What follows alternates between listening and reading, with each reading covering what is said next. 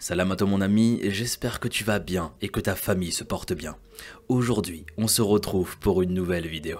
Et surtout, avant de commencer, j'ai le plaisir de vous annoncer l'ouverture de mes podcasts sur Spotify et Apple Podcasts. Je vous mets le lien en description et je vous attends très nombreux là-bas. Surtout qu'il y aura des affaires seulement disponibles en mode podcast. Des affaires que vous pourrez écouter au travail, pendant votre trajet, dans votre salle de bain.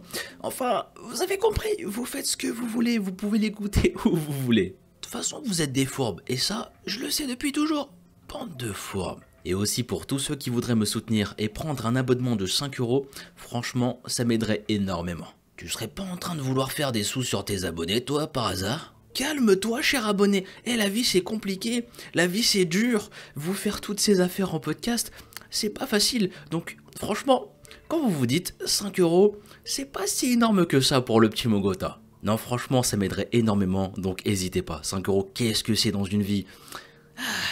Je sais que c'est beaucoup ce que je vous demande. Je vous demande de sacrifier un MacFirst. Un MacFirst à 5 euros pour votre Mogo préféré. J'en ai marre de moi, putain, ferme ta bouche, Mogo. Je continue. Bref, si vous vous abonnez, vous aurez accès à un contenu seulement disponible pour votre participation. Et aussi entre nous, on va pas se mentir, cet argent me permettra d'arrondir mes fins de mois, de manger autre chose que des pâtes, et ça, ça vaut tout l'or du monde. Donc merci à tous ceux qui vont participer. Dans cette vidéo, faites pas attention si vous me sentez complètement à l'ouest. Je sais pas ce qui m'arrive aujourd'hui, mais j'ai l'air complètement shooté. Sur ce, je vous attends très nombreux et sachez que je vous aime énormément. Ça, c'est gratuit. Plus sérieusement, sans perdre de temps, éteignez votre lumière, installez-vous bien et laissez-vous emporter par ma voix.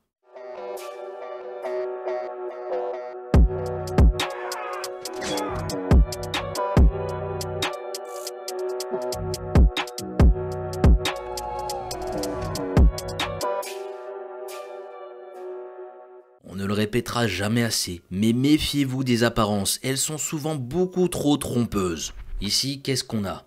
Un couple charismatique, beau, jeune et brillant, ainsi qu'un somptueux mariage. Un avenir très prometteur, de beaux enfants qui peuvent parfois dissimuler de vieilles rancœurs et un sombre destin. On dit d'ailleurs souvent que quelqu'un de beau à l'intérieur se voit à l'extérieur. Mais il semblerait que l'inverse ne soit pas nécessairement vrai. En effet, notre histoire d'aujourd'hui va parler d'une très jolie jeune femme ainsi que sa famille. Une famille de ce qu'il y a de plus irréprochable en apparence. Quand tu les vois, tu te dis, c'est la famille parfaite. Ils vont tous se retrouver entraînés dans ce qui semble être une conspiration familiale ayant mené au meurtre de son ex-mari. Chose peu habituelle, c'est une affaire complexe et pas tout à fait encore élucidée. De plus, vous verrez qu'au fil de l'affaire, même si j'ai mon propre avis, il est très difficile de savoir qui a fait quoi en vérité. Quand je vous dis que c'est une affaire complexe, eh ben c'est pas pour rien. Démêler le vrai du faux dans une histoire de famille, c'est pas si simple. Quand il s'agit en plus de déterminer qui a réellement commandité un crime avec de lourdes peines à la clé,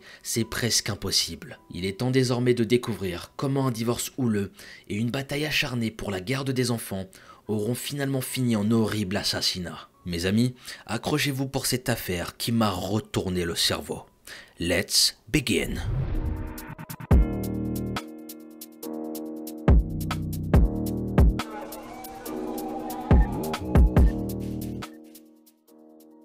Daniel Eric Markel a vu le jour le 9 octobre 1972 à Montréal au Canada. En 1976, suite à l'élection du Parti québécois, un parti indépendantiste, Ruth et Phil Markel décident de prendre leur petite famille et de rejoindre Montréal. C'est bien à l'abri, dans un quartier relativement aisé de la cité des Mille Lumières, qu'ils vont élever Dan et sa sœur Shelly. Très croyants et pratiquants, la religion et le culte du judaïsme ont un rôle très important dans la vie du petit Danny. Sa mère le décrivait comme un petit plein d'énergie. Un petit sauvage qui avait pour surnom Danny la menace. Sa mère l'a éduqué à travers la religion juive qui était très importante à ses yeux. Spirituellement très impliqué, le petit Daniel fréquente une école hébraïque et il envisage même à une époque de devenir rabbin. Ambitieux dès l'enfance, une fois arrivé au lycée Forest Hill Colgate, celui qui se voyait à la tête d'une synagogue déclare à qui veut bien l'entendre qu'un jour il ira à l'université d'Harvard. Et bah vous savez quoi? Et bah il va tenir sa promesse. Dans la vie, t'as des gens qui ont des rêves incroyables. Aller à Harvard, des universités de malades. Et là, t'as moi, qui regardais Harry Potter étant petit et qui rêvait d'aller à Poudlard histoire d'apprendre des sortilèges Willigardium Leviosa. Le pire, c'est que je ne rigole pas. J'étais un vrai barjot petit. J'étais pas comme les autres. J'étais vraiment un fou. Bref, quelques années plus tard, Daniel réalise son rêve. Il sera accepté dans la prestigieuse faculté dont il a toujours rêvé. Il quitte son pays natal pour les États-Unis où une nouvelle vie l'attend.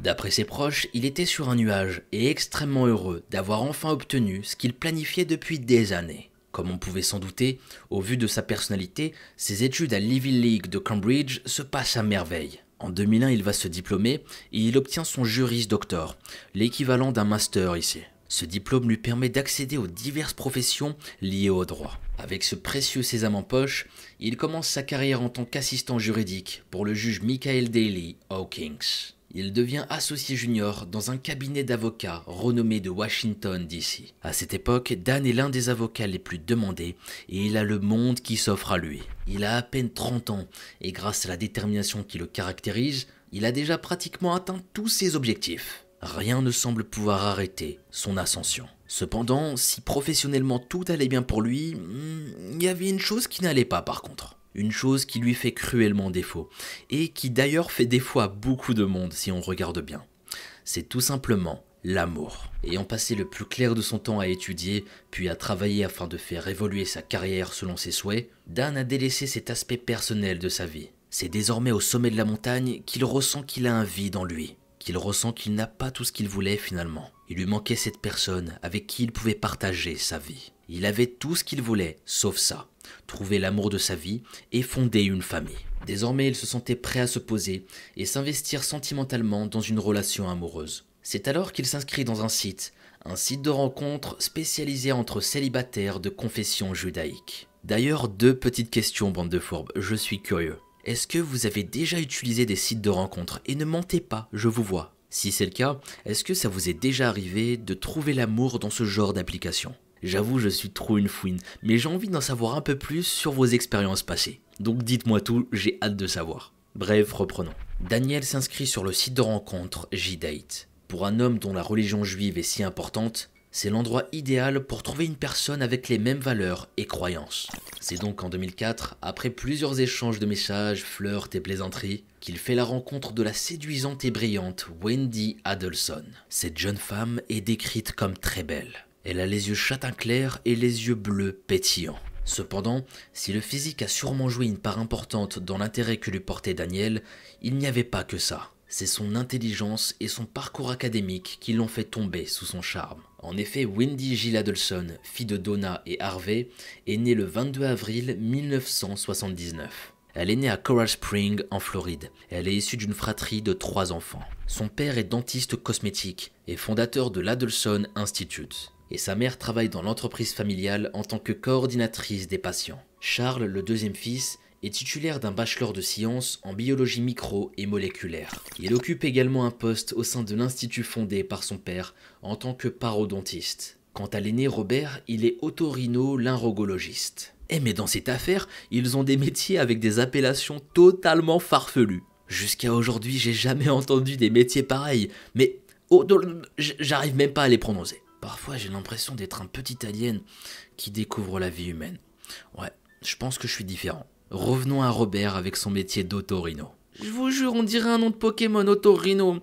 Euh, concentration. Il semblerait que Robert s'est éloigné de sa famille, pour des raisons que nous verrons un peu plus tard. Issu d'une famille évoluant dans le domaine médical, et avec un père souvent considéré comme le dentiste des dentistes, Wendy semble elle aussi avoir beaucoup de rêves et énormément d'ambition dans ses futurs projets. Studieuse et travailleuse, à l'âge de 18 ans, elle emporte le Miami Herald Silver. C'est un prix remis aux élèves exceptionnels au sein de Starting Blocks. Cette organisation caritative qu'elle a fondée a pour mission de donner du matériel éducatif et des jouets aux enfants défavorisés. Obtenir cette récompense est un immense honneur, car elle n'est accordée qu'aux élèves ayant maintenu de bonnes notes.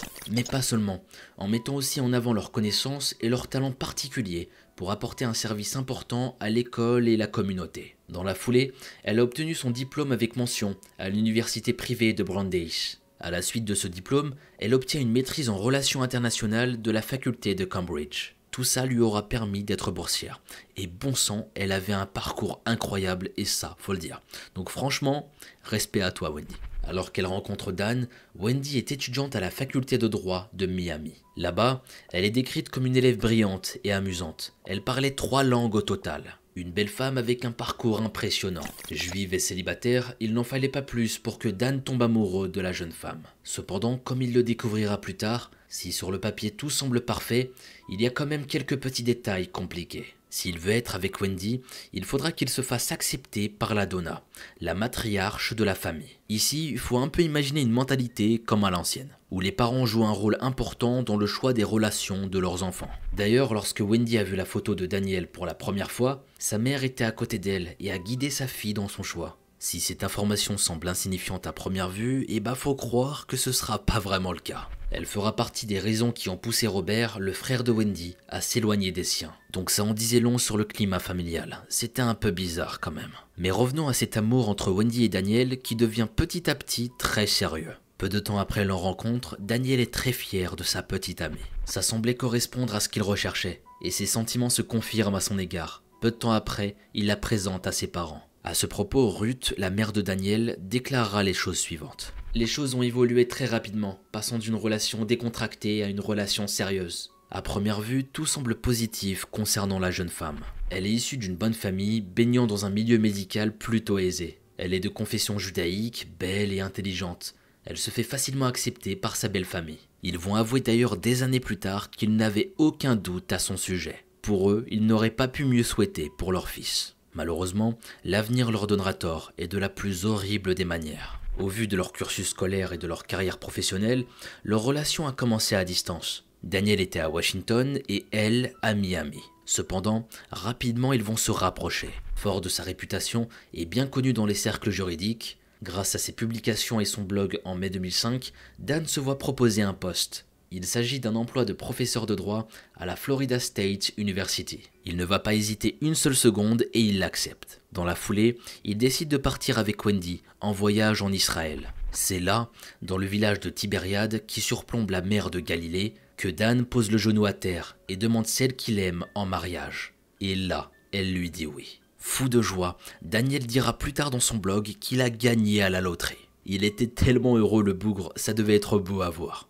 Mais il semblerait cependant que du côté de Wendy, elle ne montrait pas tant que ça d'enthousiasme. Si on creuse un peu plus, de nombreuses disputes semblaient survenir dans le couple, et les fiançailles n'avaient pas l'air d'y changer quoi que ce soit. En effet, Abigail, une amie de la famille de Wendy, a évoqué les fortes incertitudes exprimées par cette dernière même après leur voyage en Israël. Malgré tout ça, ces disputes et ces tensions, Dan et Wendy vont se marier, entourés de leurs 200 invités, en février 2006. Comme un mauvais présage, ce jour qui devait être le plus beau a failli tourner au drame. Le jour de leur mariage a failli devenir un putain de cauchemar. Alors que les parents des amoureux payaient pour l'événement, c'est la famille Adelson qui était chargée d'engager le traiteur. Et je rappelle que la famille Adelson ici, c'était la famille de Wendy. Étant donné que Dan était juif pratiquant et très observateur de sa religion et de ses règles, bien plus même que sa propre famille, il avait exprimé son souhait que le mariage soit conforme aux lois du judaïsme. Malheureusement, il s'est rapidement avéré que ce n'était pas le cas, puisque la viande et les produits laitiers étaient servis en même temps, ce qui la rend d'office non cachère. Lorsque Dan s'en est rendu compte, il a commencé à faire le tour des invités de confession juive afin de s'excuser personnellement et de dire de ne pas manger. Pour lui, il était hors de question que les invités mangent, car ce n'était pas conforme à la religion. Il était extrêmement gêné et désolé par la situation. Et le fait que son ami rabbin présent a dû quitter la cérémonie n'a pas dû arranger les choses. Ce jour-là, cependant, il n'y aura pas de dispute entre les deux mariés. Mais Daniel voit d'un très mauvais œil ce comportement, qui était pour lui un grand manque de respect. Sa belle famille était en train de lui faire vivre un véritable cauchemar. Pour lui qui ne cessait de déclarer son désir que leurs futurs enfants soient élevés selon les traditions juives, le mariage commençait d'une bien mauvaise façon, et la considération qui lui était accordée en disait long pour la suite. En 2007, quelques mois après avoir fini ses études de droit et avoir réussi son examen au barreau, Wendy file rejoindre Daniel à Benton Hills. C'est un quartier huppé de Tallahassee où une nouvelle vie les attendait. Fraîchement diplômée, elle est rapidement embauchée par la FSU qui emploie déjà son époux. En effet, dans le but d'attirer des profils attrayants comme celui de Dan Markel, les facultés n'hésitent pas à proposer des emplois à leurs conjoints afin de les encourager à rejoindre leur effectif. C'est ainsi que Wendy devient également professeure de droit à la Florida State University. Elle sera nommée directrice du Human Rights on Immigration Project. Ce projet a pour vocation d'impliquer des étudiants sur des travaux liés à l'immigration, mais aussi sur les réfugiés, la migration et le droit à la personne. La mission est également d'aider les cabinets d'avocats locaux, et tout ça gratuitement pour plein de beaux projets. Si embaucher Wendy était dans un premier temps une façon de s'assurer de la présence de son réputé mari au sein de l'université, il semblerait qu'elle ait fait de son mieux pour répondre aux attentes de son employeur et ainsi faire plaisir à Dan. Bien que cet emploi à Tallahassee n'était clairement pas son premier choix pour s'installer, elle a su se connecter aux bonnes personnes et a même dépassé les attentes fondées sur elle. De son côté et malgré tout leur engagement, en 2009, Dan a trouvé le temps pour écrire un livre qu'il a nommé Privilege or Punish. Parmi ses écrits, on pouvait trouver des arguments en faveur de l'abolition de la peine de mort. Il y avait aussi des choses comme l'utilisation de la honte comme punition, des articles sur les dommages intérêts punitifs, et même des méthodes ayant trait au droit du sport. Passionné de travail, il parcourait également le pays pour assister et animer des conférences sur le thème du droit. Tout comme sa femme, il menait plusieurs carrières, un homme très ambitieux. En plus d'être professeur de droit, il était aussi consultant juridique dans une affaire menée par le FBI,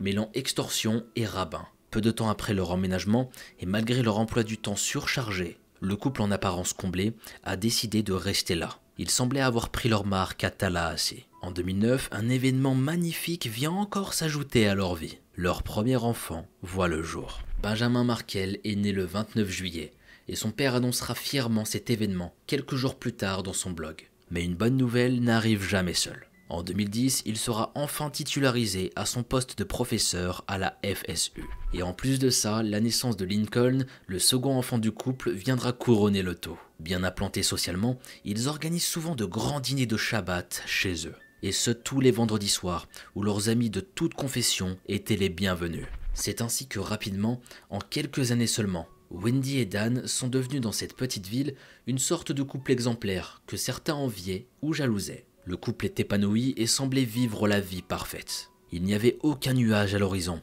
et un bonheur sans faille. Cependant, la réalité en était tout autre. Wendy, qui avait toujours eu une relation très fusionnelle avec sa famille, se sentait isolée. Elle se sentait loin des siens et pas vraiment à sa place dans cette petite ville humide et ennuyeuse de Tallahassee. Sa relation avec Dan avait toujours été conflictuelle et depuis leur déménagement, les fissures présentes avant même leur mariage avaient fini par devenir de vraies crevasses. Elles devenaient de plus en plus douloureuses et purulentes. Wendy détestait son nouveau cadre. Elle n'avait absolument pas l'impression d'être considérée comme une égale par son mari. D'après ce qu'elle disait, il pouvait être rabaissant et un brin macho. Il la laissait par exemple tout le temps gérer les corvées. Elle indiquera plus tard que la naissance des enfants n'avait rien changé à tout ça. Et concernant sa mère, elle aurait eu également un rôle à jouer dans le mal-être et les rancœurs qui nourrissaient Wendy à l'égard de Dan. D'après certains témoins, Donna faisait en sorte d'entretenir les tensions au sein du couple. Elle va pousser son gendre à maintenir ses fils dans le respect et la tradition juive.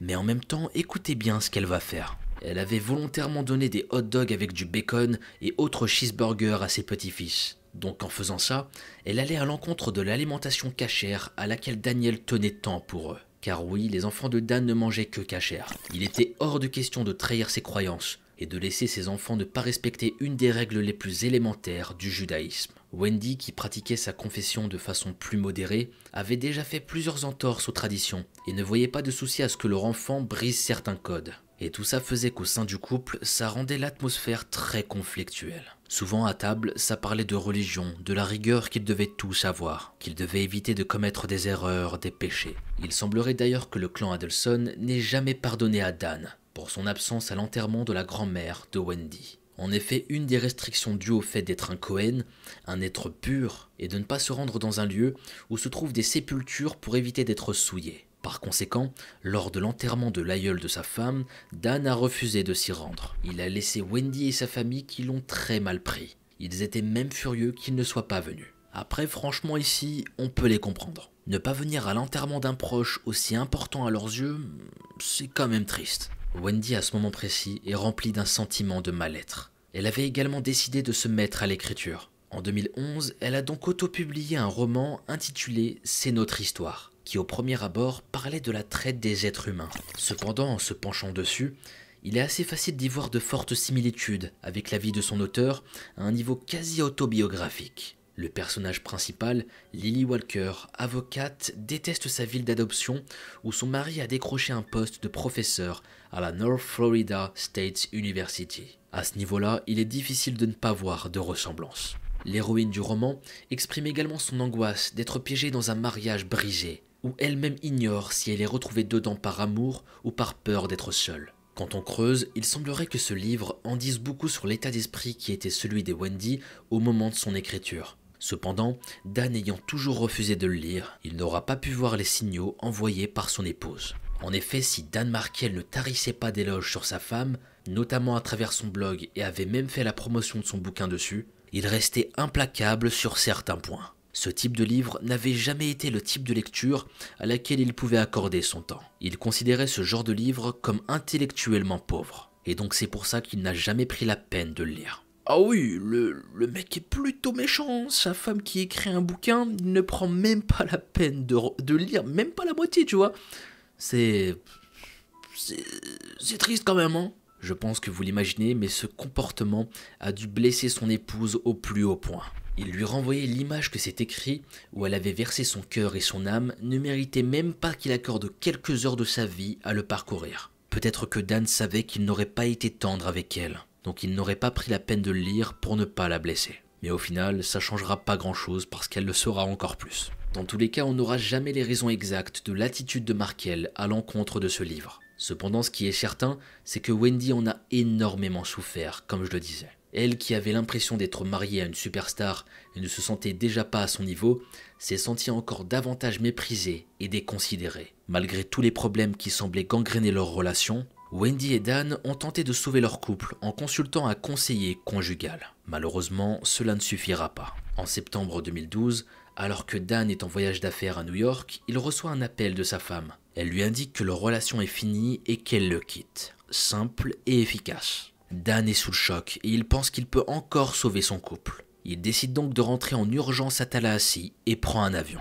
Il veut absolument tenter de la raisonner et de sauver ce qui peut toujours l'être. Mais lorsqu'il franchit le seuil de la maison, il doit se rendre à l'évidence. Elle est partie et a emmené avec elle les enfants et une bonne partie des affaires et meubles. Pire encore, en arrivant dans la chambre conjugale, il retrouve une grosse pile de papiers. Il s'agissait du dossier de divorce demandé par Wendy.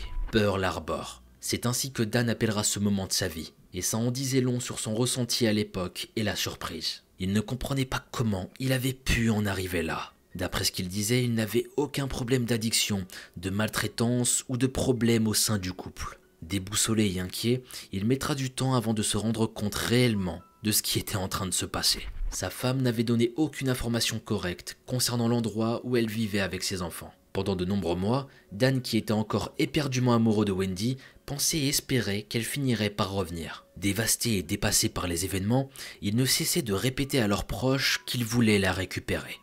La récupérer à tout prix. Il voulait que sa relation refonctionne à nouveau et réunir toute sa famille comme avant. Ses amis et sa famille, qui ont été ses confidents durant des mois extrêmement difficiles, diront qu'il était brisé par sa séparation. Il était en pleurs en évoquant l'avenir de ses enfants et leur lien déjà fortement atténué par le judaïsme. La détresse dans laquelle il se trouvait était déchirante à voir pour ceux qui l'aimaient. Il était si désespéré que ne sachant pas où vivaient ses enfants et Wendy, il en était réduit à les attendre à l'école le matin et à la sortie l'après-midi pour essayer de les voir et de leur parler. Au bout d'un certain temps, à force de parler à ses proches, Dan finit par rentrer dans une phase d'acceptation. Lui qui n'avait pas réussi à comprendre les reproches de sa femme lors de leur relation, semblait désormais plus lucide sur la frustration qu'elle avait ressentie vis-à-vis de leur mariage, et aussi sur sa haine de Tallahassee, ainsi que l'impression tenace qu'elle avait sur le fait qu'il ne la respectait pas. Avec le temps, il a fini par voir que cette histoire était belle et terminée, et qu'il devait passer à autre chose. C'est ainsi que se termina la relation entre une Wendy qui avait épousé un homme dont elle n'était pas complètement amoureuse, et un Dan qui semblait conscient des problèmes au sein de son couple, sans réellement se rendre compte de leur gravité. En se mariant et fondant une famille, il pensait qu'il pouvait quand même fonctionner et qu'il suffisait juste d'aller de l'avant. Cependant, il semblait avoir oublié qu'un couple se fait et se tient à deux. Sa femme, elle, était à bout de force dans ce mariage, qui la rendait malheureuse. Les souffrances et rancunes que son attitude avait causées en elle étaient trop fortes pour qu'elle puisse continuer comme ça. Des amis du couple témoigneront d'ailleurs que quelques semaines avant leur rupture, Wendy leur avait déjà avoué qu'elle prévoyait de le quitter très prochainement et que tout était déjà organisé. Elle n'en pouvait plus. Elle avait pris un avocat, réservé les déménageurs, rempli les papiers du divorce et avait même choisi la date où elle et ses enfants quitteraient enfin ce satané Tallahassee et ce trop exigeant de Dan. Elle ne voulait pas se confronter une fois de plus avec lui et voulait éviter tout face à face. Donc elle est partie en laissant les papiers derrière elle. Ça lui semblait plus facile. Encore une fois, le livre de Wendy rejoignait la réalité.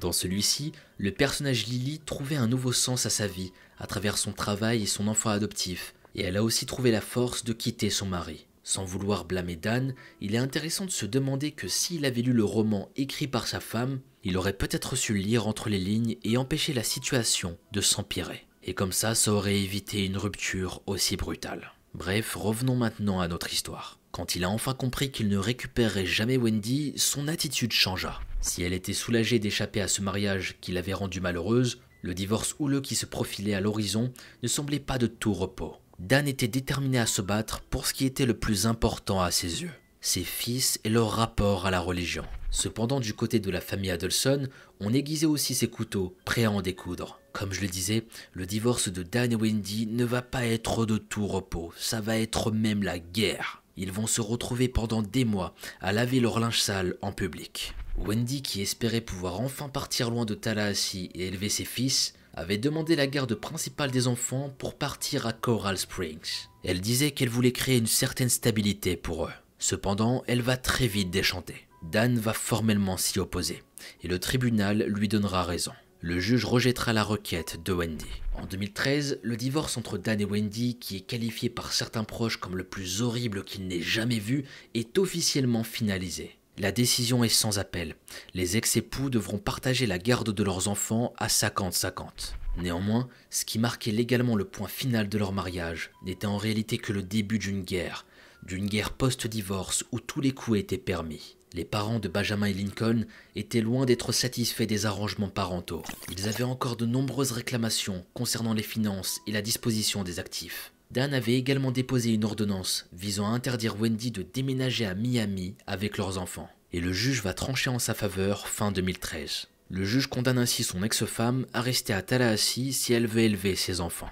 Donna, qui semblait vouer une haine féroce à l'égard de son ex-gendre, et qui avait tout fait pour que sa fille et ses petits-enfants reviennent s'installer à ses côtés à Coral Springs, était en colère. Lors des audiences, elle ne cessait de blâmer Dan pour avoir anéanti le mariage. Elle l'accusait d'être un fanatique religieux qui endoctrinait ses enfants. Des mails dévoilés plus tard prouvent d'ailleurs qu'elle souhaitait contraindre Dan à autoriser le déménagement de Wendy et ses enfants, en le menaçant notamment de convertir Benjamin et Lincoln au christianisme s'il les forçait à rester là. Pour Dan Markel, qui voulait que ses enfants suivent les traditions judaïques, il en était hors de question. Là, ça aurait été le coup de grâce. Mais si la méthode forte ne marchait pas, Donna avait prévu un second plan. Le soudoyer avec presque un million de dollars afin qu'il accepte que son ex-femme déménage à Coral Springs avec ses petits-fils. Cependant, Wendy a rejeté ces deux propositions, les qualifiant de folles. Elle a tenté de la raisonner, lui précisant qu'il ne s'agissait pas de gagner ou de perdre le procès, sous-entendant qu'il y avait des limites à ne pas franchir. Après avoir épuisé tous les efforts pour obliger Dan à autoriser son ex-femme et ses enfants à déménager dans le sud de la Floride, le clan Adelson a réalisé que tout espoir d'un recours juridique en leur faveur était futile. Désespérée et folle de rage, Donna ne pouvait plus rien faire. Dan, quant à lui, commence petit à petit à sortir la tête de l'eau. Il va même entamer une relation avec une certaine Amy Adler. C'était une professeure de droit à l'université de New York. Cependant, Dan n'en avait pas fini avec son ex-belle-mère. Début 2014, il dépose une requête visant à l'interdire de se retrouver seul et sans surveillance avec ses enfants car elle avait parlé de lui de manière désobligeante devant ses fils. Après ce divorce très controversé, une nouvelle bataille acharnée se profile. Dan semble déterminé à aller jusqu'au bout pour reprendre sa vie en main, protéger ses enfants et faire payer au clan Adelson leur trahison ainsi que leur méchanceté gratuite. Malheureusement, rien ne va se passer comme prévu. Dan Markel, âgé de 41 ans, sera retrouvé mort. Et ce que je vous propose, c'est de découvrir exactement ce qui s'est passé. Banks.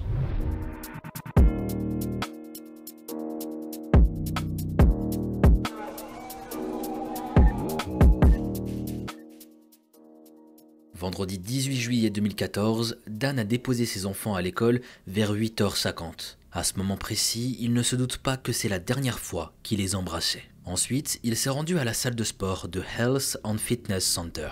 Résidant toujours dans la maison en briques qu'il a partagée avec son ex-femme, aux alentours de 11h, Dan remonte tranquillement en voiture l'allée du 2116 Trescott Drive qui mène à son garage. Au même moment, Dan est au téléphone avec un ami enseignant à l'école des arts et des sciences. Il échange avec lui à propos de quelle maternelle était la meilleure pour ses enfants. Bien que le divorce avec Wendy ait été finalisé il y a un bon moment déjà, entre les deux ex-époux, pour chaque sujet, c'était compliqué de trouver un terrain d'entente. Et concernant justement l'endroit où iraient leurs enfants à l'école, bah c'était un gros point de discorde.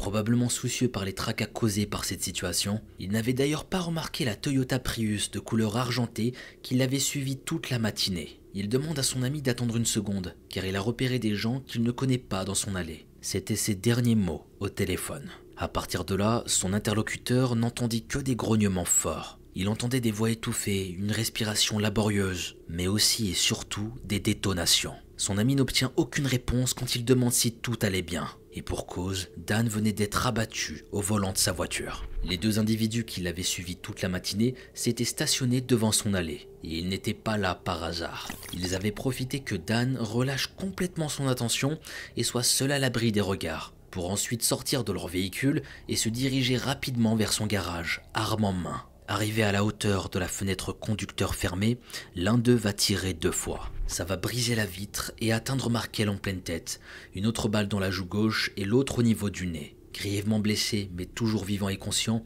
le professeur se bat pour survivre. Un voisin va entendre les coups de feu et va demander de l'aide le plus vite possible. Ce n'est que 19 minutes plus tard que les secours arrivent. Et comble de l'horreur, on apprendra plus tard que malgré une alerte rapide, l'intervention médicale d'urgence avait été retardée. L'agent qui avait reçu l'appel l'avait classé à tort comme moins grave qu'il ne l'était. Conséquence catastrophique, Dan est transporté beaucoup trop tard à l'hôpital. Et malheureusement, il ne pourra pas être sauvé.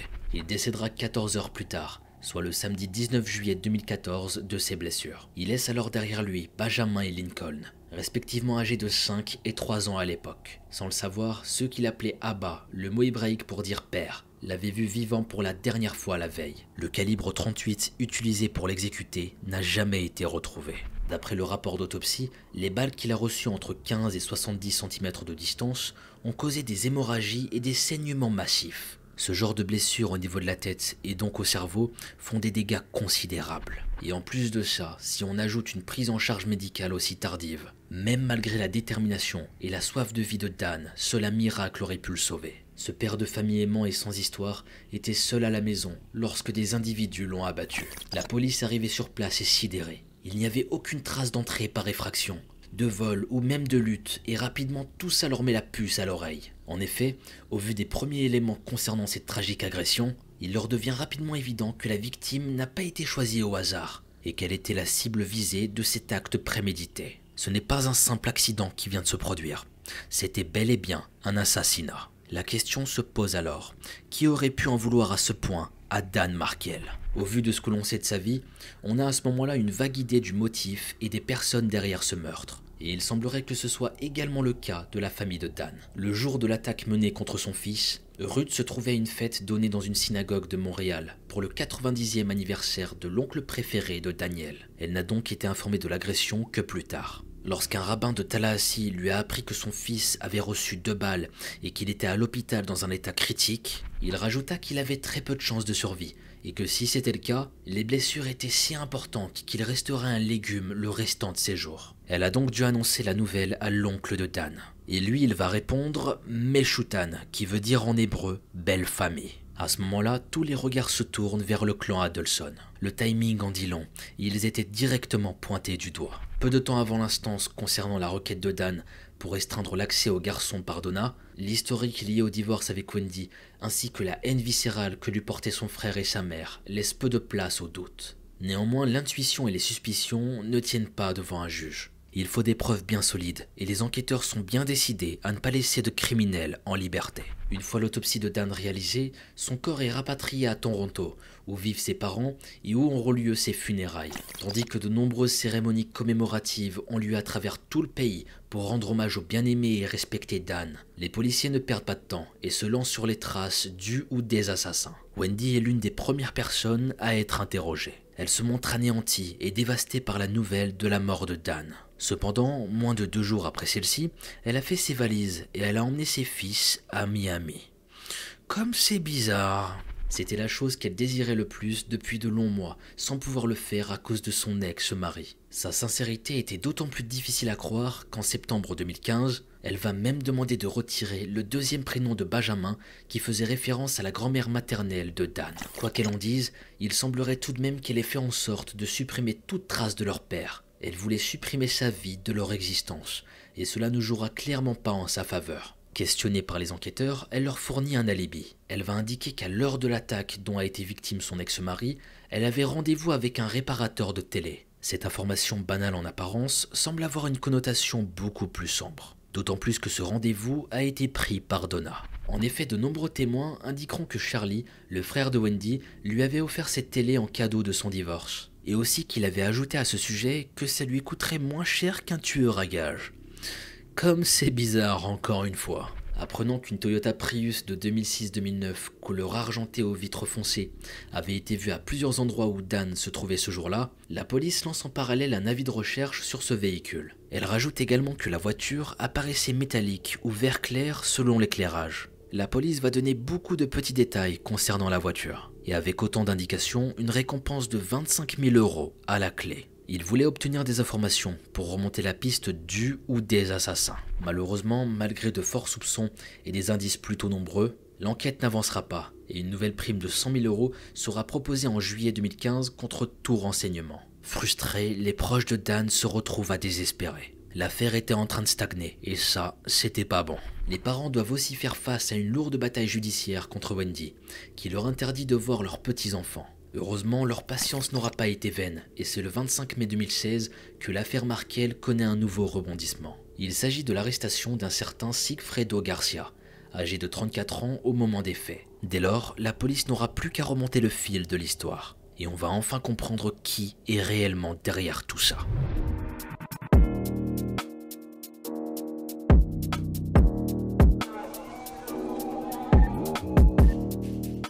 L'enquête étant toujours en cours, on ne sait que très peu de choses concernant Sigfredo Garcia. Il a été arrêté à 21h11 dans une station-service à Miami Beach. On sait qu'il pourrait avoir un lien avec toute cette histoire. La juge du comté de Broward, Marie Rude Robinson, a demandé à ce que Sigfredo Garcia soit directement détenu sans caution. Celui qui est alors suspecté du meurtre du prestigieux professeur Dan Markel possède un casier judiciaire long comme le bras, faisant état de plus de 22 arrestations. La première remonte au 30 avril 1997, alors qu'il était à peine âgé de 15 ans, et il ne s'est jamais arrêté après. On y retrouve des accusations pour vol de voiture, possession de cocaïne, trafic d'amphétamines, et c'est pas tout, création d'engins explosifs, cambriolage, agression d'un policier, menace d'un témoin et accusation de vol à main armée en 2012. Autant vous dire que ce mec ne rigole pas.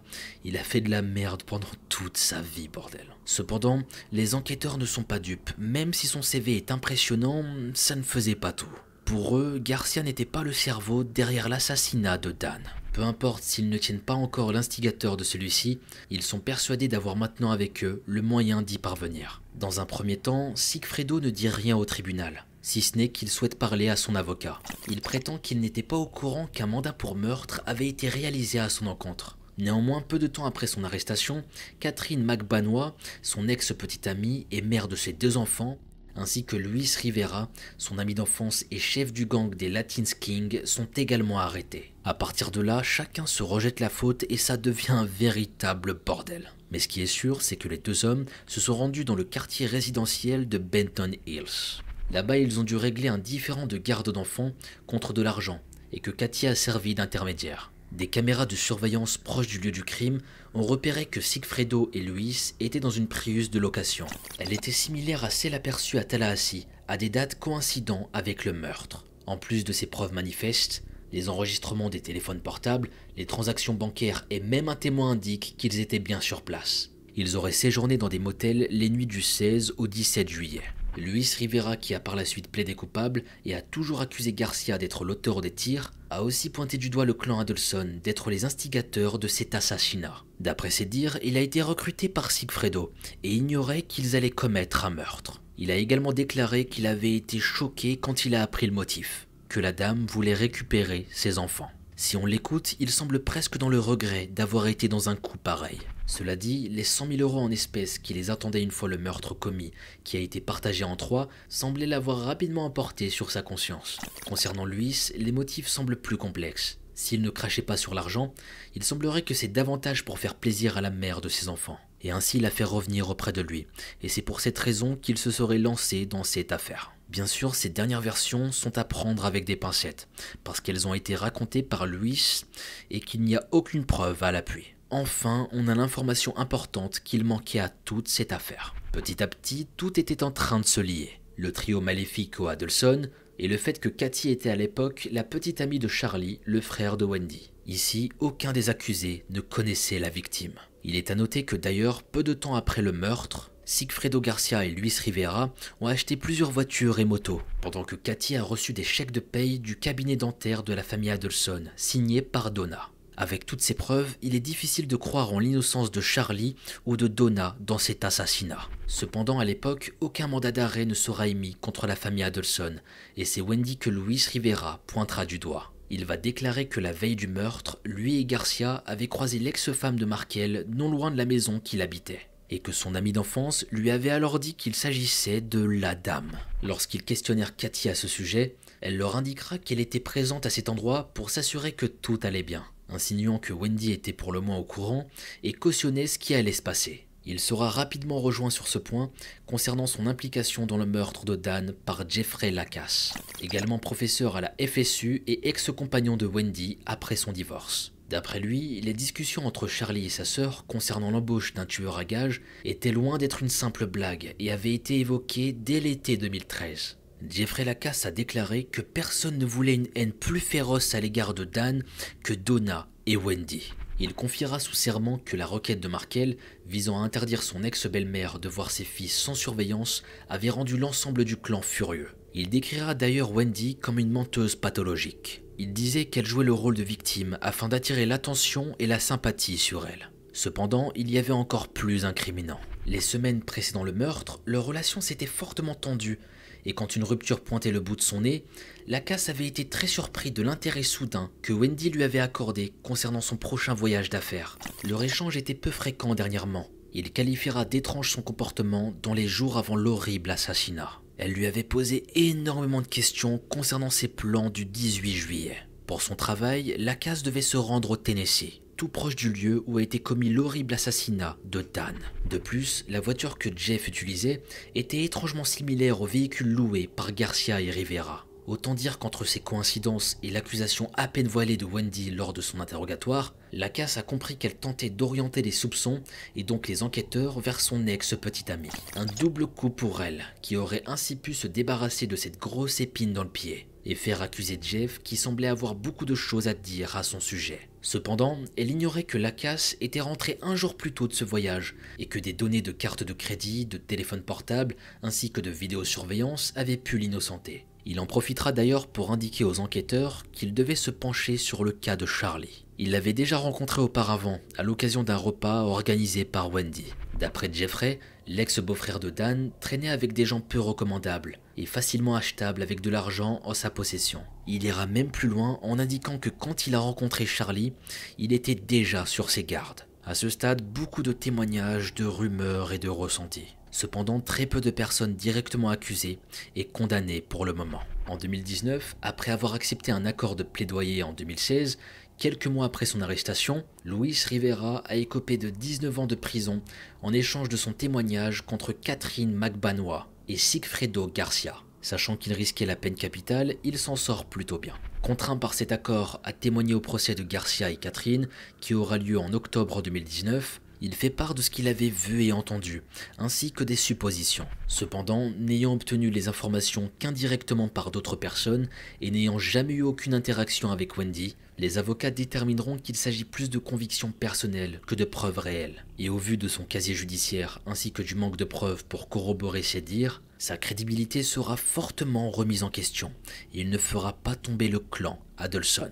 Il est à noter également qu'il sera pointé du doigt que le terme la dame qu'il avait associé à Wendy aurait aussi pu désigner Donna, qui semblait plus que n'importe quel membre de sa famille haïr Dan. Malheureusement, le procès de Sigfredo et Catherine n'aboutira pas au résultat espéré par les Markel. Le 11 octobre, les deux accusés continuent à nier. Ils prétendent que seul Louis a été impliqué dans le meurtre. Sigfredo sera reconnu coupable de meurtre au premier degré et de complot. C'est de cette façon que le 15 du même mois, il a été condamné à la prison à vie sans possibilité de libération conditionnelle pour l'assassinat de Dan ainsi que 30 ans supplémentaires pour le complot. Cependant, concernant Catherine, le jury ne parvient pas à se mettre d'accord, donc il n'y aura aucune condamnation la concernant. Enfin, pour le moment en tout cas.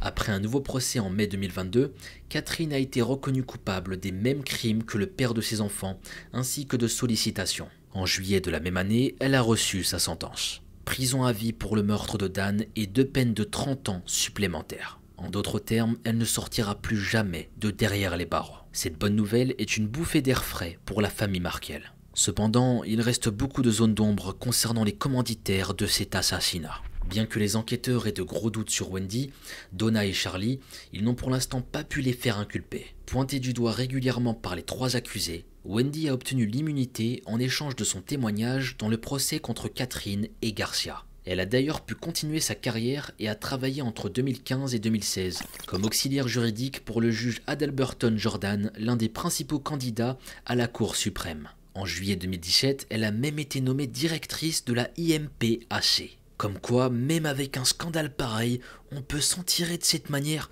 c'est n'importe quoi. Concernant la matriarche Donna, elle est laissée tranquille, faute de preuves. Je me rends compte que plus je fais cette affaire, plus c'est effrayant. Si demain je disparais, c'est que la famille est probablement tombée sur cette vidéo et que Donna la matriarche a mis un prix sur ma tête. En vrai, je rigole même pas, mais c'est largement possible. Je les imagine bien en train de regarder la vidéo. Il veut quoi ce petit con avec son bonnet? On va l'attraper et on va en finir avec lui. Comment ça Faire une vidéo sur nous et nous incriminer? Mais... Ah J'arrête mes bêtises et je continue. Mais en vrai, c'est trop possible. Après, peut-être que je suis parano, mais... Bref, continuons. L'opinion publique ne semble pas être du côté de Donna tant par son tempérament décrit comme tyrannique que par différentes preuves dévoilées durant les procès. Il est à noter d'ailleurs que Rob, le fils aîné de la famille, semble avoir coupé les ponts avec eux depuis un long moment. Il a aussi vu sa mère tenter d'interférer dans une de ses relations amoureuses. Alors qu'il était fiancé, Donna va détruire leur couple et ça mènera à une rupture. Il a par la suite épousé une femme juive, mais ce mariage a très vite pris fin il est ensuite retourné vers son ex-fiancé. Ayant mis énormément de distance entre lui et sa famille, il s'est marié avec elle et a eu des enfants et semble heureux. Robert avait d'ailleurs qualifié à plusieurs reprises que sa mère était dangereuse. Une question peut alors se poser. Comme elle a perdu son emprise sur son fils aîné, et pour éviter que la même chose se produise avec Wendy, alors elle aurait concentré toute son attention et son influence sur sa fille, un divorce suivi d'un meurtre pour s'assurer de toujours garder ceux qu'elle aime près d'elle. Aurait-elle vraiment été capable d'aller jusque-là? Beaucoup de questions qui restent sans réponse et sans preuve pour le moment, malheureusement. Pour finir, concernant le dernier suspect de cette affaire, Charlie, il a été arrêté le 21 avril 2022 au matin dans le comté de Broward. Longtemps suspecté dans l'assassinat de Dan mais sans preuve suffisante, il serait tombé suite à un piège monté par le FBI. En 2016, un agent infiltré va faire du chantage à Donna, en lui faisant croire que si elle ne payait pas, la vérité serait dévoilée. L'idée était de faire parler les suspects du complot afin que les enquêteurs obtiennent de nouvelles informations. Eh bien bingo Une conversation incriminante entre Cathy et Charlie est enregistrée au restaurant Dulce Vida, situé à Miami. Malheureusement à l'époque, l'audio était de trop mauvaise qualité. Une partie était inaudible, il a donc dû être retravaillé toutes ces années pour enfin pouvoir dévoiler de nouveaux renseignements. Peu d'informations ont filtré concernant son contenu. Le procès de Charlie n'a pas encore eu lieu, mais il a enfin été arrêté après toutes ces années. Il y a fort à parier que de grosses révélations sont au rendez-vous. Poursuivi pour meurtre au premier degré, complot et sollicitation, il risque la peine à perpétuité, et il se pourrait bien que cet audio signe la fin de sa vie en liberté. Ainsi se termine l'affaire Dan Markel, assassiné de deux balles dans la tête. Et je vous invite à me suivre sur mon Instagram Mogotasama s'il y a du plus dans cette affaire. Je vous mettrai toutes les informations en story. S'il y a du nouveau, vous serez au courant là-bas. Et entre-temps, vous pourrez vous divertir avec mes stories complètement farfelues parfois. Et la bouffe, bien sûr. Mais bref, c'était une histoire tellement triste. En arriver là, c'est absurde. Les gens sont prêts à tuer pour des motifs futiles, de l'argent ou par pur égoïsme. C'est du grand n'importe quoi. L'affaire n'étant pas encore parfaitement clôturée, il y a des personnes encore en liberté qui ont sûrement du sang sur les mains. J'aimerais beaucoup lire vos avis concernant cette affaire en commentaire. Comme d'habitude, j'ai hâte de vous lire. Sur une note un peu plus triste, j'ai une pensée toute particulière pour Benjamin et Lincoln, aujourd'hui âgés de 13 et 12 ans. Ils ont dû grandir sans leur père, et ça, c'est terrible. À leur âge, ils doivent également commencer à comprendre que leur père a probablement été assassiné, à cause de gros désaccords entre ses parents, notamment concernant leur garde et éducation. Imaginez juste leur visage faire face à tout ça. C'est pas une vie d'enfant, ça. Grandir dans un tel climat, avec tant de colère et de rancœur, c'est terrible. Enfin bon, on leur souhaite beaucoup de courage et tout le bonheur du monde pour la suite. J'espère sincèrement qu'ils vont réussir à se reconstruire. Quant à nous mes amis, il est temps pour moi de me téléporter. Je vous dis à très bientôt pour une nouvelle vidéo, prenez bien soin de vous et de votre famille, c'était Mogota.